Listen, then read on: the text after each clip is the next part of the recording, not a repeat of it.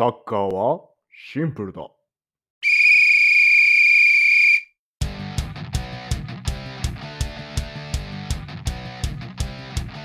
どうもハッシーノですどうも、大輝です。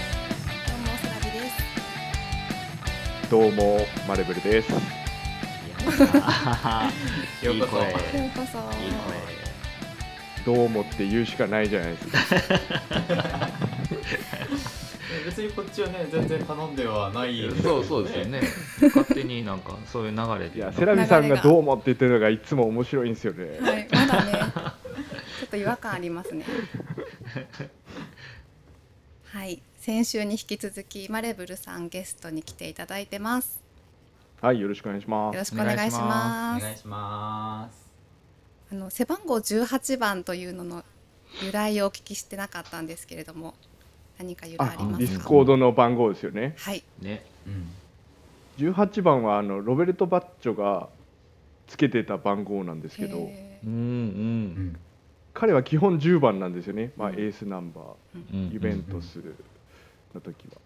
でミランに行った時に、えー、とサビチェビッチっていううん結構有名というか、まあ、すごい選手が10番つけててうんううんん。これバッチョが10番要求したら多分イタリアの司法と呼ばれてたんであの10番はバッチョに渡るだろうみたいな話だったんですけどうんうん。そこはもうやっぱバッチョの奥ゆかしさですよね。いやいいよって言って10番を譲ってあげて18番をつけた。まあ、うん。彼の誕生日が、えっと、2月18日だったんーでああそうなんや。18かな？でつけたっていうのと、まあ、1と8足したら9になるじゃないですか,、うんだかうんうんおら9番とか10番当時彼は9.5番の選手って言われてて。うん。ーどういうことですか？だから10番はこうエースですよね。その、はい。なんていうかな。サッカーでいうエースナンバー。で翼くん。9番は点取り屋ストライカー。うん。あ、どっちも？そうそうどっちもできる。点も取れるしアシストもできるみたいなことでだから9番にもちょっとこう憧れじゃないけどうんうんうんあったけどでもそのねまた言えないのでそのやっぱ奥ゆかしさですよね。か神ですよ神。あ4人目の神が 四人目？来ました。四人目の神。来ました。多神教なんでね、我々。でフランスワールドカップの時も、えっとデルピエロが10番つけてたのでうん。代表でも18番を背負ってましたね。うんうん。だから18番結構好きな番号というかファンタジスタの番号として僕はもう認識してます、ああなるほどね。うん、ストライカーは18番選ぶ人いますよね、たまに。いますね。今最近いますかね。最近、あ最そう言われたらピンとこないけど、最近なんかストライカーが選ぶっていうイメージがある。僕はウ9をイイレで期待してる選手には18番つけますけどね。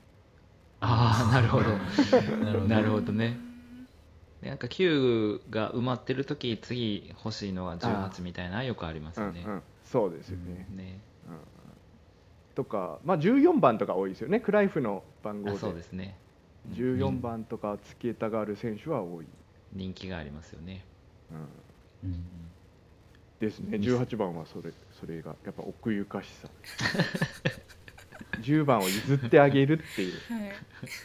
うん。うんうんなるほど。それなでるほど。18番なんですね。やっぱバッチョが好きってことですね。ロベルロベルトバッチョでしたっそうけ？ですね。うんうん。一神教ですね、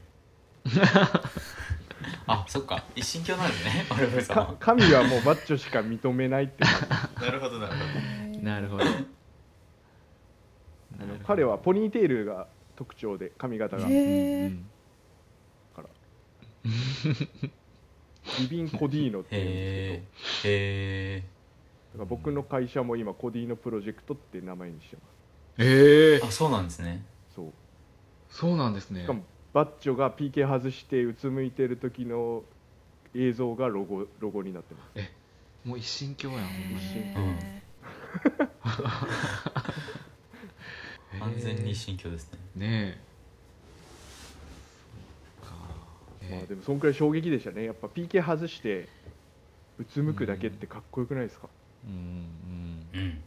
うん。ね、ワールドカップあのの決シ勝の舞ーンシ台ーン丸ごとかっこいいですね。かっこいいですよねの一連の流れもね。その映像って YouTube で見れたりします？見れる。あると思う、うん。僕も多分 YouTube でしか見たことないから。あそっかそっか。うん、最近映画にもなってますよ。映画ドラマ？え？え？へえ。あそうなんですか。イタリアのねイタリア限定なんですけどネットフリックスで。だから見れないんですけどねへー日本では。うんあそうなんだ。見れないんだ。で役者さんもめっちゃバッチョに寄せてるしへえうつむき方とかめっちゃあのユニフォームのそ裾の出し方とかめっちゃうまい。すげえなと思って。そうなんや。まあそのシーンだけでもぜひうん。ちょっと概要欄とツイッあターあそうですね。でうんう貼っんておくので、やっぱ慌てふためかないっていうね。決勝、うん。あのワールドカップの決勝で PK 外して負けたのに、うんはあみたいな。そうっすね、うん。みたいな感じの、うん。なんこいつかっけえってなるんですよ、うん。へえ決勝で負けたら落胆しますよね。俺のせいだってなっちゃいますよね、うん。うん。うんうんそんな経験したことないけど。確かに。そんな場面で PK 蹴ったことない。確かに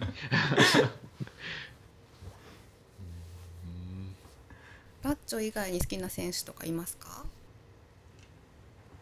ああでもそうですね。デルピエロとかはあの、まあうん。バッチョをきっかけでユベントス見るようになったんですけどうんうんすぐデルピエロに切り替わったんですよね バッチョが。うんあー。ワールドカップ終わって、まあ、若手中心のチーム作りっていうので。あとはまあ当時見てたのはベルカンプとかも好きでしたねあーベルカンプねベセラビさんベラベルカンプターンも YouTube で見た方がいいですよわかりました一回見ただけじゃ意味がわからないうんデルピエロゾーンも見た方がいいですあそうですねデルピエロゾーンデルピエロゾーンねうんよく真似しましたねあの位置はなんかやっぱそういう特殊ゾーンっていうか特殊な能力というかこううんここであいつにボール持たしたらやばいみたいなゾーン持ってる人が好きですね。うん。はいはい。うん。それはだからベッわかる。ベッカムとかもフリーキックね蹴らしたらあの距離で蹴らしたらもうあやべえかもとか、はいはいはい。まあ、デルピエロもデルピエロゾーン持ってるし。あのベルカンプはあれです。うんうん。セラビさんにおすすめのあのプレーがあのヘディングの落としがあるんですけどそれをぜひ検索して あの見てほしい。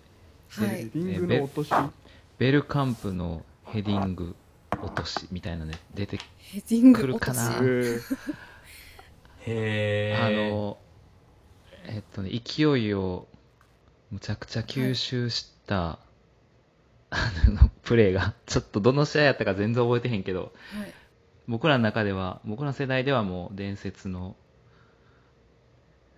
ベルカンプはそれっていうのが あるので ぜひ。浮き球の想処理がうまいんですね 浮き玉の処理がすごくうまくて。そうそうなんですよ。トラップがむちゃくちゃうまくって、うん。空中戦に強い。そうそう。っていうか空中戦っていうかなんていうんですかボールが浮いてるものをはいコントロールする技術ですねっていうか、でも飛行機が嫌いなんですよね。あそうそうそう。へフライングダッチマンって呼ばれてたのに。飛行機乗れないからなその試合とか遠征の時は電車とかでそうそう。行くみたいな。アメリカワールドカップの時はさすがに飛行機乗ったみたいな話だったんですけど、ね。そうですね。うん最初船で行こうとしてたらしい。へ かわかわいいでしょベルカンプそうねベルカンプもやっぱそういうなんていうんですかね舞台を整えるっていうか。うんうん。あここでこうあベルカンプに浮き玉通りそうっていう時になんかこうおおってみんなが注目するじゃないですか、うん。うん。やっぱうん。そういうシーンを持ってる人たち好きですね。そうですうねんうん。圧倒的に期待度を作れる選手。ミランとかもねイインザーギとかオフサイドラインで生まれた男って言われてますから。そうですよオフサイドラインで生まれた男。へえそのフィリッポの方ですね。フィリッポ。あそうです。フィリすごい。ピピッポ。ピッポですの方です。ねピッポの方愛称ピッポ。ピッポ。ペップとピッポがおるんでもうね。本当ですね。そうそう。慣れてくださいね。はい。ポインザーギね。とかも結構まあ昔のロナウドとかも好きでしたけどね。昔の？あクリスチャーノじゃない方のロナウド。ブラジル人の方ですかね。そうです。うんうんうん大五郎の方ですよね。大五郎はもう足がめちゃくちゃ速かったんですけどはい。うん。あの陸上選手しかやらないような怪我をしてえー。そうあ短距離そうなんだ短距離の選手しかこんな怪我しねえよみたいな怪我をしてはい。でスピードを抑えてからのロナウドのそのなんか凄さシューうんトのそうでしたね。正確性とか、うんうん。まだ活躍できるんだこいつっていうスピードだけじゃないっていうところがなんかだから1秒与えたらゴールするみたいな感じですよね、うんうん。当時は、うん。シュートがうますぎましたよね。うん、昔の選手の方が結構好きかな。最近の選手はちょっと万能型なんで。そうですうん。ねその一瞬でね展開変える選手ってなかなかないですいないですよね、うん。そうですね、うん。雰囲気が違うみたいな人があんまり少なくなって、うーん。まあうまいけどね。みんなすごい当時の選手よりはうまいとは思うんですけど、うんうん。うん、なんか魅力にみんなうまい欠けますすからね、みんなうまい。ねみんなうまい。うん、なんかもうアスリート化しちゃっててみんなが。そうそう。うんインザーギのゴール集とか見てください。あのなんでそれが入るんっていうシュートですか？へコロコロコロコロみたいな、当てただけとかね。うん。そうそう。なんか絶対キックミスってますよねみたいなのがキーパーの股抜いて入ったみたいな。そうそう。そうね。何でも入ったもんね。何でも入ったイメージ。何でも入っううんんうん。うん。ハイライトだけ見てると特にね何でも入っちゃうような選手になりもます入れるんだなみたいな。じゃあインザーギのこといろいろ教えてもらってもいいですか？あそうでした。はい。はい。イタリアの方ですよね。そうですそうです。うんそうです。ちょうどだからデルピエロがユベントスで活躍し始めたぐらいに、えー、とデルピッポっていうコンビをフォワードコンビを組んでで出てきたんですよね、インザはいーギっていうのが。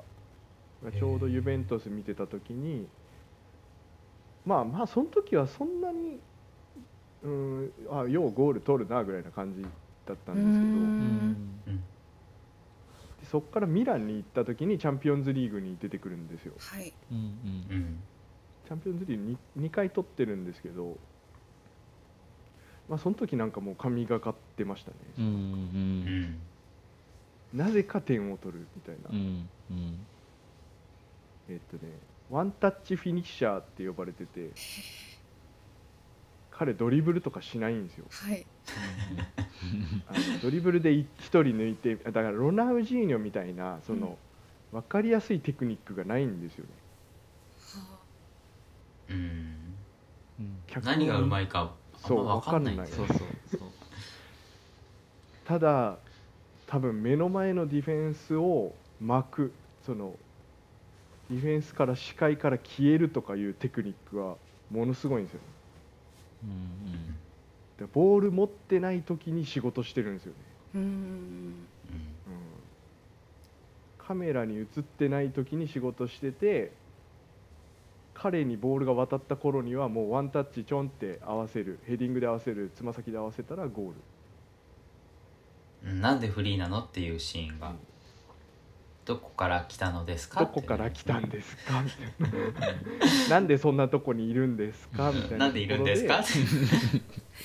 それはゴール集とか見たらわかるんですかね？カメラに映ってるんですか？ああ言ってないとこでそうね。そうですね。確かへにえだからまあちょっと説明は難しい声で説明は難しいかもしれないですけど、ディフェンダーがいてえーっとね背後に彼のディフェンダーの視線の背後に走るわけですよ。うん。まず。でもディフェンダーはボールを見つつ、うんうんうん。例えばサイドにボールがありますと。はい。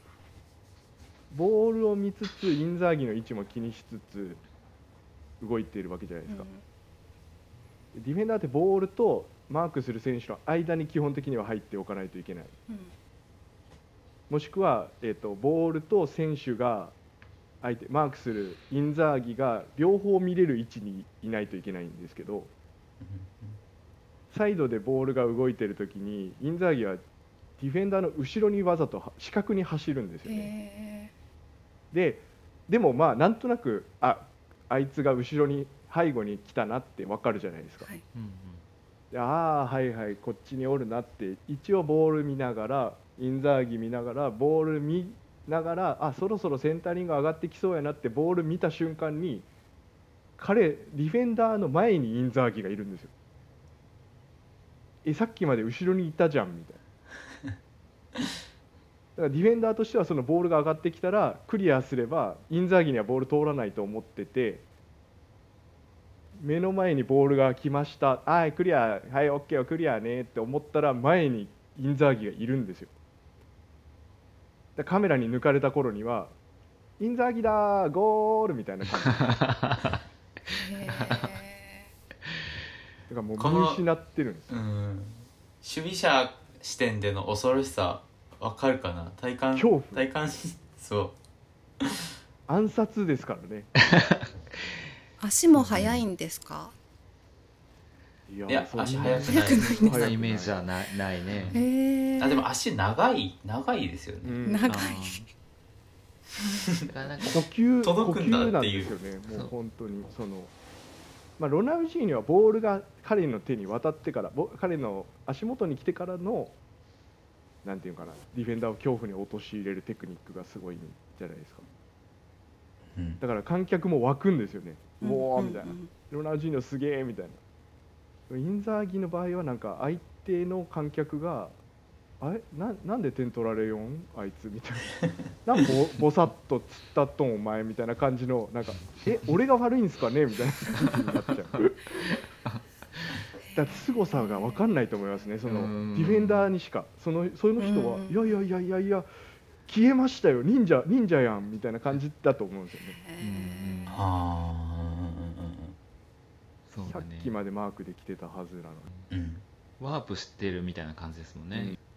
だからなんか他の人のゴールのシーンでもインザーギめっちゃ探してる時とかある。ああー。すいません。なんかこの前夫が車を運転してて私横に乗ってて、うん。狭い路地をこう通ってて止まれのところで右見て左見て右見て行こうと思ったらパッて左に車がいたんですよ。で、危ないって言ってでこううん。車が通って行った時に、なんかインザーギっぽかったねって言ったら 夫が何言ってるかわからないって言われて。私もまだよく分かってないんだけど気づいたらいるらしいよっていう。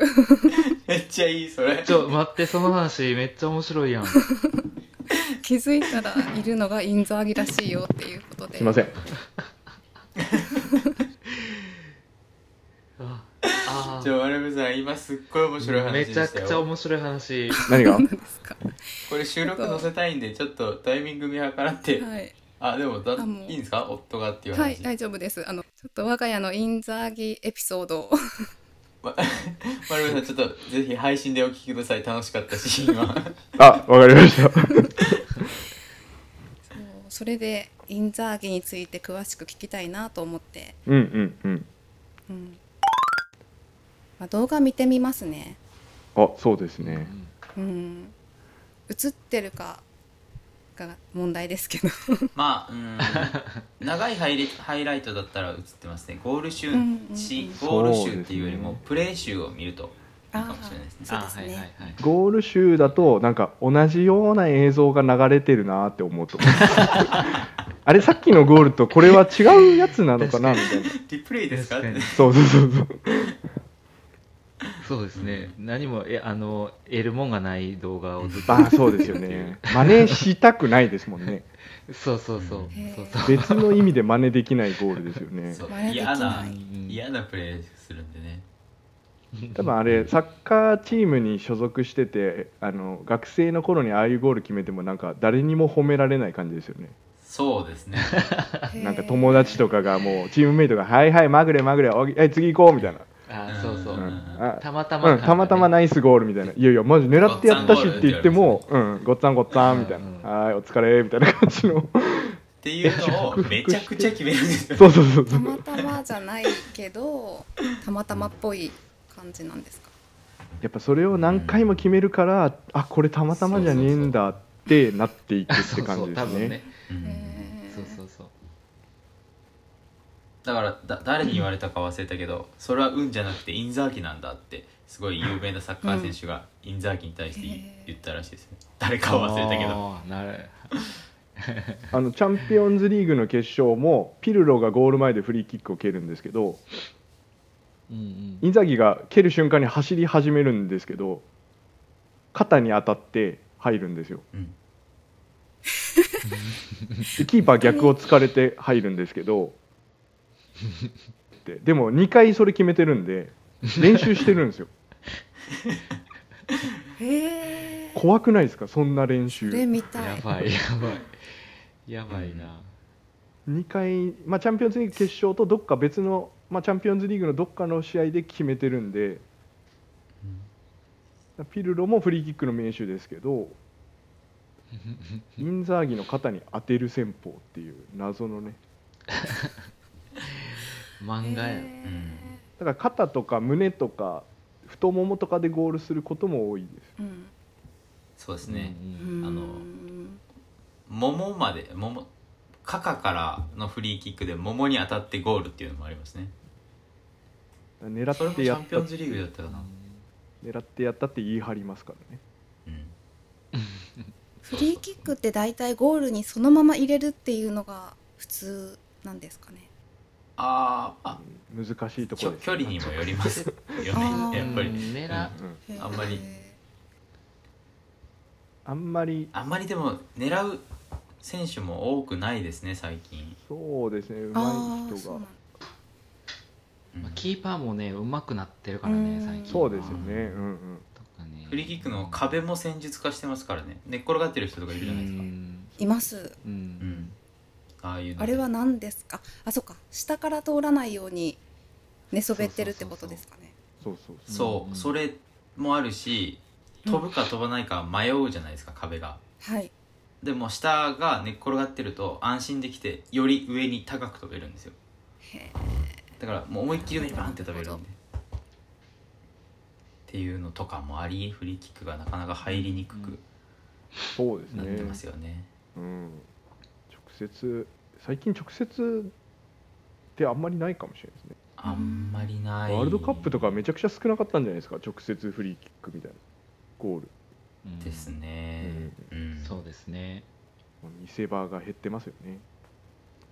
うんでも特に上位クラブビッグクラブだとそこもセットプレーの一個としてなんだ戦術の組み立ての一個にしてるんでうんうん直接狙うよりも確率、んゴールの確率高いんですよね繋いだ方が。うん。うん。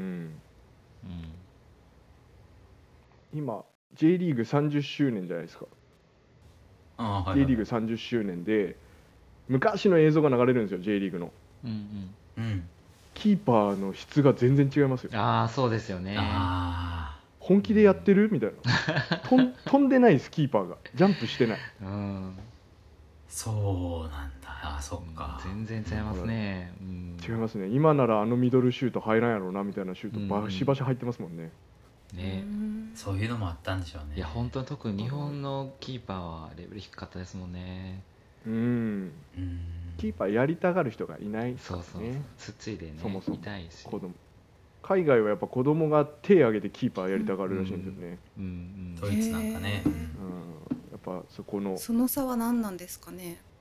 格好悪いと思われてるんでしょうね。うん。あ。じゃあ、うん海外ではかっこいいキーパーがたくさんいるってことですね。そうですよね。うん。オリバー・カーンとかね。そうそうそう寺見さんの。カーンしか知らないですね。そうそうそう。でもう運動神経いい人ってやっぱりこうん。う、10番にされがちなんですよね。ああはい。でもフォワードの方が向いてたりとかする人もいると思うんで。うんうんだからやっぱインザーギみたいなフォワードを生み出そうと思うとそういうなんか習慣っていうかねうまいやつはとりあえず10番でトップ下に置いてみたいな。でももう今トップ下の概念すらなくなってきてて。うん。そうですよね。トップ下で自由にプレーできる選手がいない、うん。プレーできない戦術になってきてるので、うん。うん。うん、今みたいにさっきみたいにフリーキックが直接入らない時代になってきたのにフリーキックの練習ばっかしてフリーキッカー育てようみたいなことやってるといやもう直接入らない時代なんで他のサインプレー勉強した方がいいよみたいなことになってるのになんか日本は時代が追いついてないって感じですね。うん。ああいうフォワードを育成するとかいうのも多分なかなかできてない。さっきの前回先週の話で横にパスするよりニアにぶち抜く方が好きって言ったじゃないですか あれ部活でやったらめっちゃ怒られますからね。先輩がもう鬼のように「お前俺見えてなかったんか」みたいなことで。うん。え一点入ったからいいじゃんって思うけどでもやっぱりそこうんは先輩に気使ってパス出せみたいな。より確率の高いところにパスしろみたいな、そうするとだから本格的にねブルーッロックプロジェクトしないとダメですよね。ク ブルーロック。うん。エゴを育てないと。今ちょっと新しい「家庭ナッチオ」っていう漫画。なんすかそれ？漫画？時間が出てたんですよ「家庭ナッチオ」っていうやつ。へえ。何それ？面白そこれね10う番。まイタイトルしか読んでないけど面白そう。う、ん。10番をね目指して10番のポジションで僕はもう3年後にはヨーロッパに行きますと高校高校で。っうんううん。ん。て言ってたやつが3年間全国大会にも出場できずにこうもう最後の試合を迎えるわけですよ。うん。でお前には才能がないんだって言われちゃって。うん。そしたらセンターバックにコンバートされるんですよ。うんうんあでそこからちょっとこうプロに声がかかるみたいな話なんですけど。ーうーん。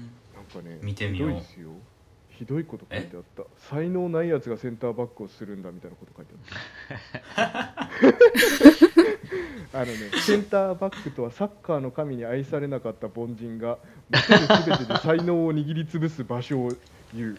彼はのセンターどういうバックこと？どういうこと？ひどくない？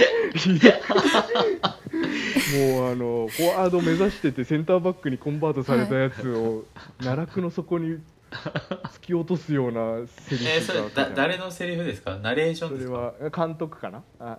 ああサッカーその人にサッカーとは何だって教えてあげたいですね。いやいやイタリアのスカウトの選手。あスカウトのあへえ。人でイタリアに呼ばれるんですよ。イタリアの弱小チームなんかわかんないですけど、あ、うん。呼ばれスカウトされるみたいな話で。おもろいな。巻終わるんですけどひどく今ない？1巻しかないんですね。そう今一巻。もうすぐ2巻が出るみたいですけどうねん買ってみました。面白い。気になるねうん、気になります。ね。マジで気になる。うんあビバカルチョとかおすすめですよ。漫画。サッカー漫画。ああ読んだことないです。うん。実名で選手が出てきますから。ですよね。うん。へえロベルト・バッチョが最大のライバルで主人公がもうメッシぐらいサッカーうまいんですよ、うん。日本人なんですけどうん。メッシを超えてるんじゃないかってぐらいサッカーがうまいです。うん。そんなのはないですね。ないですね。それだからはないですね。バティストゥータとかルイ・コスタがチームメイトなんですけど、フィオレンティーナに所属してて。ああはあはあはなんかもうバティストゥータとか雑魚キャラですからね。ルイ・コスタもまあまあまあうまい人ぐらいの感じで。ルイ・コスタが。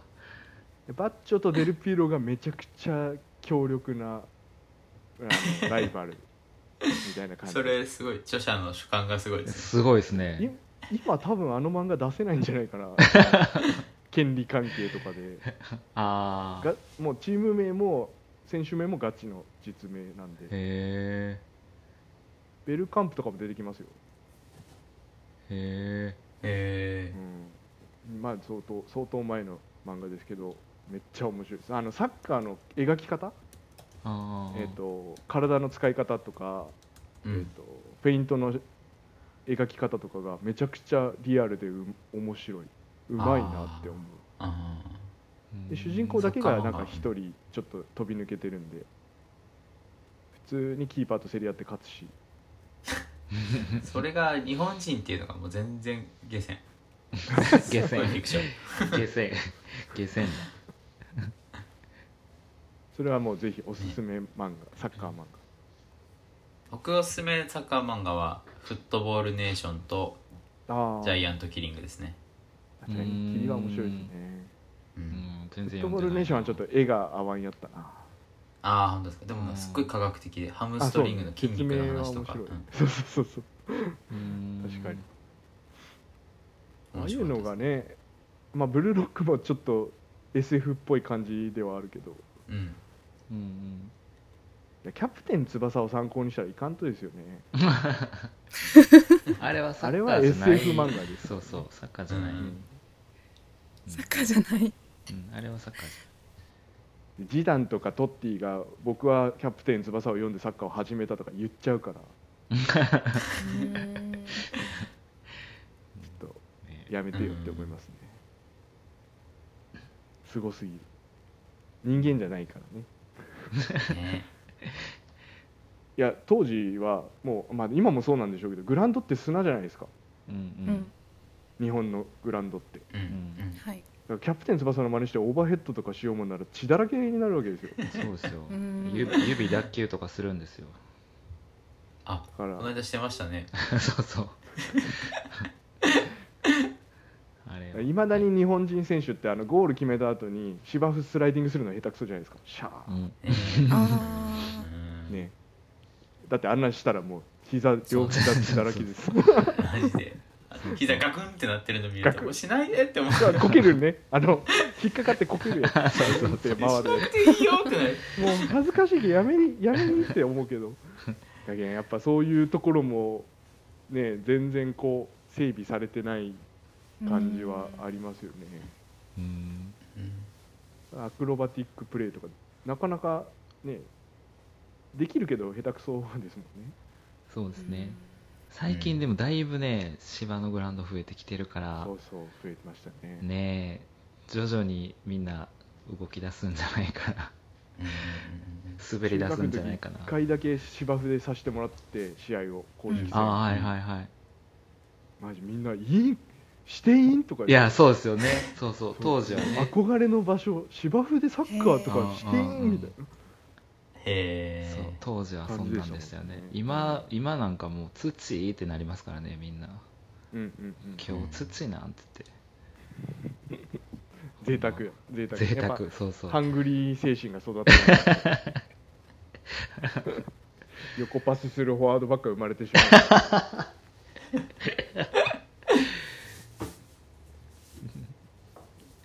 あ のマレブルさんの嫌いな選手って聞きましたっけ？うああ。嫌いな選手はあ聞いてないですね。うん。まだ。あんま嫌いというか興味を持てないっていうのがあって、うんうんうん。プレミアリーグのフォワード。へえドログバとか。これいますよ？プレミアリーグ聞いてるあファンの人も多分聞いてますよ。いやいや嫌いとかじゃないんですよ。なんかすごいなとは思うけどはい。つまんねえなって思う。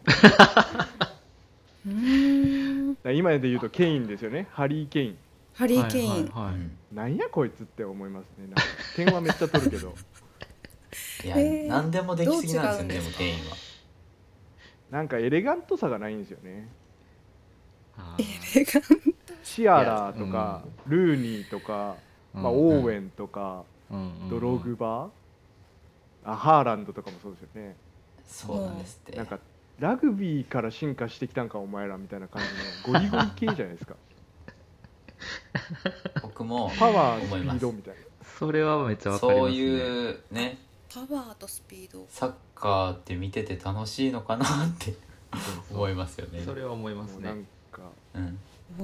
ああいうなんか才能を無駄にまあ無駄にって言ったらあれですけど才能を与えられてあの場に立ってるならちょっと観客を見せるプレーも知ってくれよって思う、プレミアリーグの選手がスピードと何でしたパっけワーみたいな。パワーで中山筋肉スペイン中山筋肉だから中山筋肉そんなにパワーでもないですけど。のネタが嫌いみたいなことですね パワーって言ってるだけの感じスペインとイタリアの選手はどんな感じなんですか？これも全ちょっとテクニックそれに対して。系ですかね。スペインはちょっとテクニカルな感じで、テクニカル。うん、うんイタリアはねうん。とりあえず点取ってりゃいいんでしょっていう感じです。なんかこパワーでゴリゴリではないってことですか？うなんだろうなんかねパワーでゴリゴリのの選手もいるいいます。うんいますスペインにもそのがたいでかくてはい、絶対的ワントップっていうのもありますけど、うんうん、なんて言うんだろうな。今なんかね久保久保君のチームメイトのフォワードでスルロットだったかな、うん。はい。フォワード、まあ、結構点決めるうまいやつがいるんですよ。はい。なんかねこうやっぱキーパーのタイミングをずらしてシュート打ったりするんですよね。うんうんうんうんうん。あのキーパーがこう飛び出してきて例えば久保君からパスが来た時に、うん。うんここでジャストっていうよりはうんって一旦置いてうん。そあの読んでる方じゃない方に決めたりするわけですよ。うんあうめえなって思うけど、うんうん。プレミアはもうバーン。ゴ ー出したみたいな感じで ちょっとねそこがうってなるんですね。はいい。や得点だけど。い敵増やしてるぞ。やいやいや。嫌いなせ嫌いではないけどなんかなんかいいのかなそれでっていうこう、うんうん。まあまあ好みですからね。ゲームのフォワードみたいな感じです。昔のウィニングイレブンのフォワード。うんうん。だからゲームなんでうん幅が狭いじゃないですかそのやれることの幅。うん。うんうん四角ボタンを押したらシュートなんですよ彼らは。っていう感じなんか。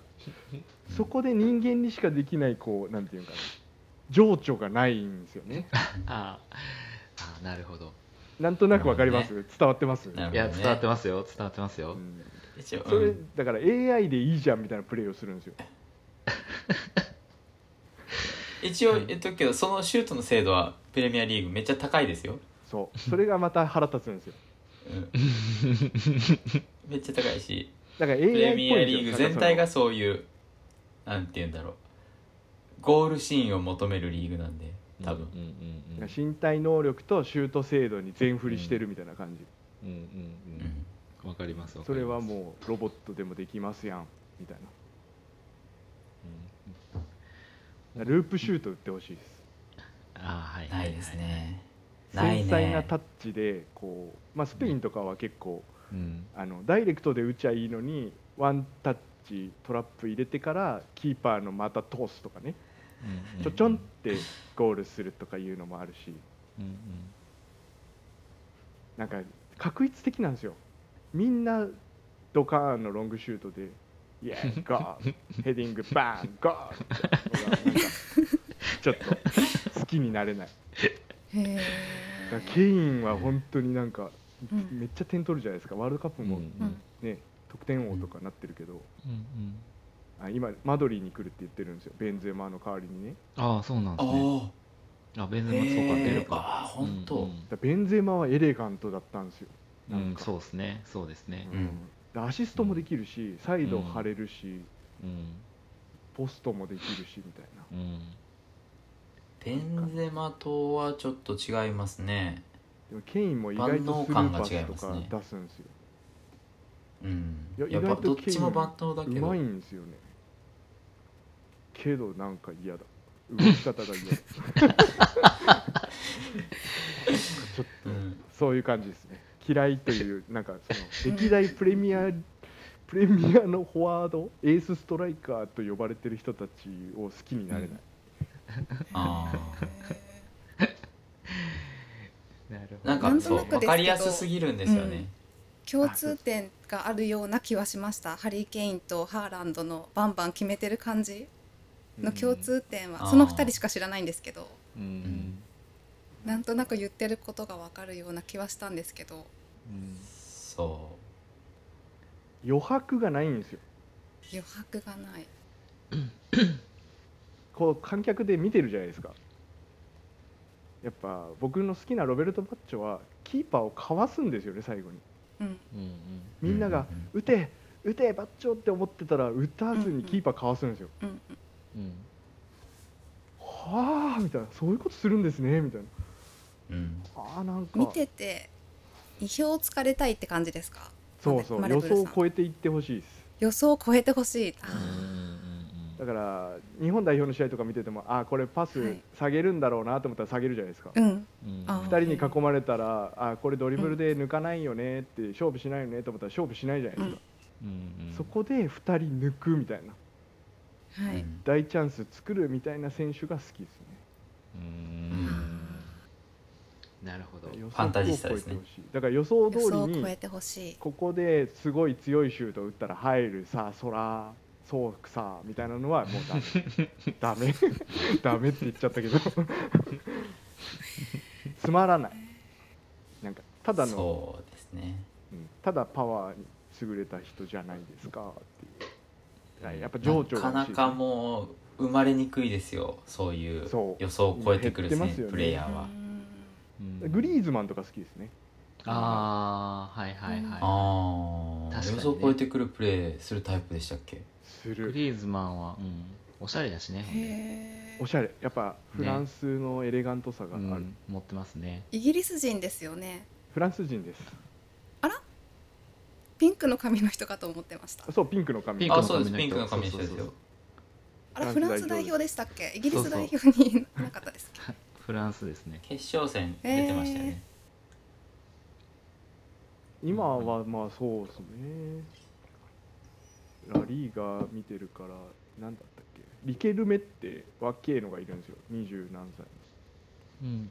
あわかんない。21歳ぐらいの。昔のあのリケルメのですよ。昔のシーノねさんしか分かんない。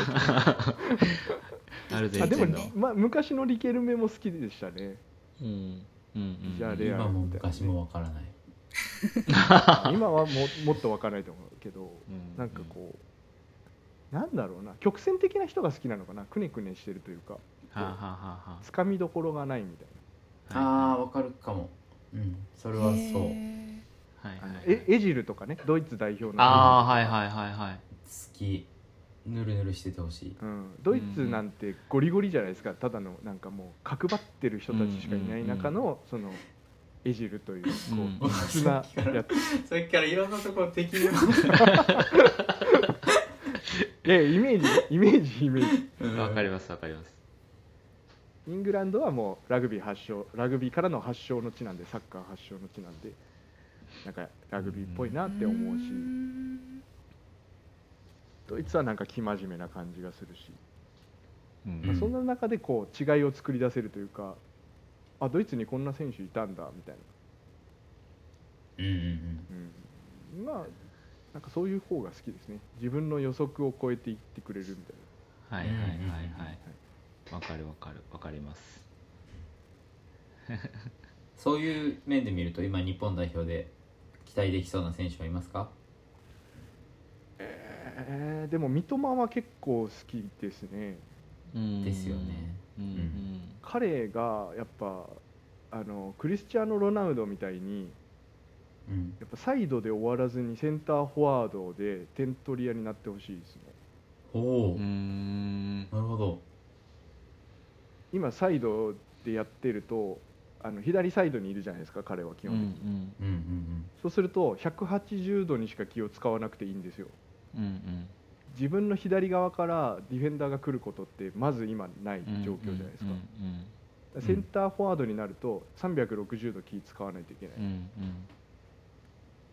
で彼がそのまあドリブルはうまいけどシュートってあんまりうまくないなって思ってたら結構改善されてきたというかそうですね。シュートも上手くなってますね。ゴールするみたいな、うんうん。でもクリスチャーノ・ロナウドも当時はね最初出てきた頃はもうずっとサイドを張ってたけど、うんやっぱレアルに来た段階でテントリアに体を改造してスーパーゴーラーになったじゃないですか。うんうん。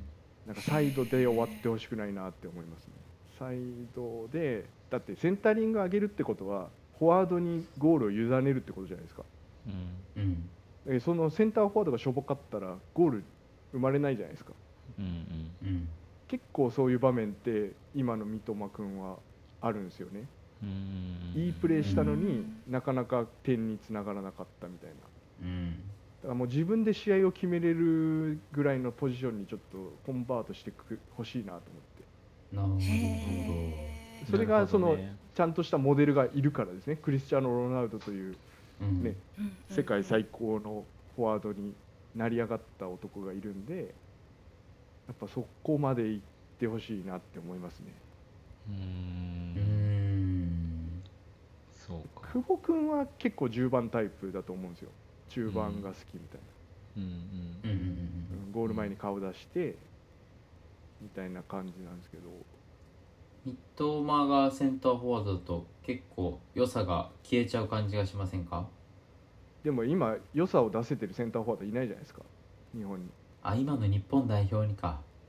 うん。俺大迫好きやったんですけどね。いや大迫僕も好きですね。大迫僕も大好き。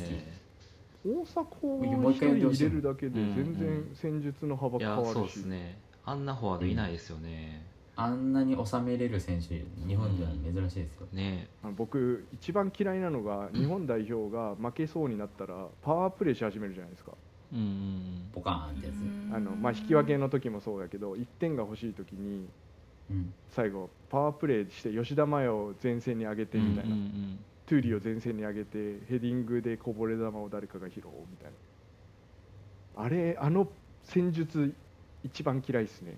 う んあ本当ですか？負けかけて急にだって多分練習もしてないしそういうそういうフォワードを呼んでない。うんそういうフォワードを招集してないじゃないですか。パワープレー専用のフォワードを招集してないのにうん。急にそんなプ戦術始めるじゃないですか。もうやけくそじゃないけど、スペイン代表やりませんもん。パワープレー、へえもう試合終了までパスつないでしっかり崩してゴールっていう感じ。だからやっぱそういう、あ確かにね。うん。そういう面でプレーにプレースタイルに焦りはないですよねスペインとかって、まあ、イングランドがやるなら全然いいんですよね。うん。イングランドはそれしかやあそうそう。イングランドはあのハンマーハンマーで叩き続けて、はい、いつか割れるでしょうっていうサッカーですから、はい、サイドサイドスピードスピードパワーはい割れた。強いですからねイングランド。そうそうそう。それはいいそれでいいと思うんですよ。そういう選手を招集してるから、うん、やっぱそこだと思うんですね。なんかうん。付け焼き場というかもともと想定してないことをやり始めたらダメやんっていう。そこでゴールできたとしてもなんかそれって成長につながらんよねみたいな。たまたまじゃんって思っちゃうんで、はい、うんうんいろんなところに敵を作りましたね いやそうですね。イタリア人リスナーしか残ってないですよ。いやいいいいいいそういうことです。やっぱイタリアが好きってことはそういうことですね。もう敵を作るための戦術ですから勝てな。いね。まだまだ聞き足りないんですけれども続きはそっかもの方で あそうですあいろいろねお話ししていただければ。そうですね。イタリア人の方はそちらの方で。イタリアサッカー好きな方はぜひそプレちらにもミアをプレミアをディスる会みたいな。やるの？今後ともイタリアサッカーの魅力を皆さんに伝えていただきたいなと思っておりますがはい。あのはい。マレブルさん今回サカプルに出ていかがだったですか？いや面白かったですね。やっぱお大輝と1対1でやってるよりいろんな角度からのツッコミと、そうですね、なんかセラビさんの成長も見れたし。フルネームでね。選手をフルネームで呼ぶってはいいういやそうですよとねころがね。うんうん。やっぱこう初心者の方が臆することなくいろん。なことを言ってくれる方が絶対いいと思うんですよね。んそうそうそうなんかこですねうサッカーについて知らないやつは語っちゃいけないみたいな空気ってうん。結構あるんですけど、うん。はい。うん。ああありますかね。でもそういう人たちを取り込んでこそやっぱこうなんか垣根が広がる、ね。裾野が広がるみたいな感じだいいこと思うんで。をいいこと聞いたねうん。うん野球にばっかね負けてられんから WBC ばっかね、ヌートバー ヌートバー言われてる場合じゃない。んで一気に野球界全員的に回 最後の最後にで。やっぱ巨人が悪いんですよやっぱね。巨人巨人戦を流し続けたテレビ局が悪いってことですね。あの頃からやっぱ続いてますからできるだいや楽しかったけですはい。あの敵を作らずサッカーを盛り上げていきたいなと思います。なんかそれ奥さんによく言われます。敵を作りなさんなってよく言われる気がします。プレミア最高。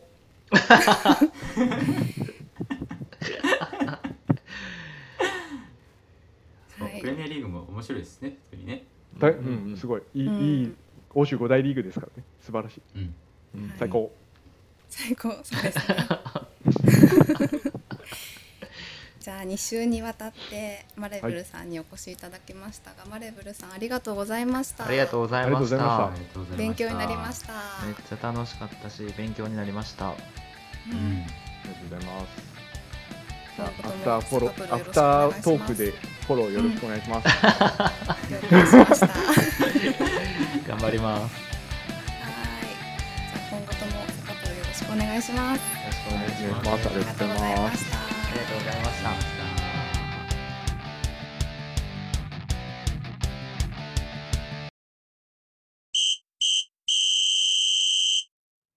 サッカーはシンプルだサカプルではサッカーが大好きなあなたからのお便りやツイートをお待ちしています。フラット3と楽しくサッカー話がしたい方は、ぜひ番組ディスコードに遊びに来てください。お便りフォームやディスコード、配信で話題に上げた動画も見れるツイッターなどの詳細は番組概要欄をご覧ください。サッカーはシンプルだ。毎週土曜朝10時キックオフです。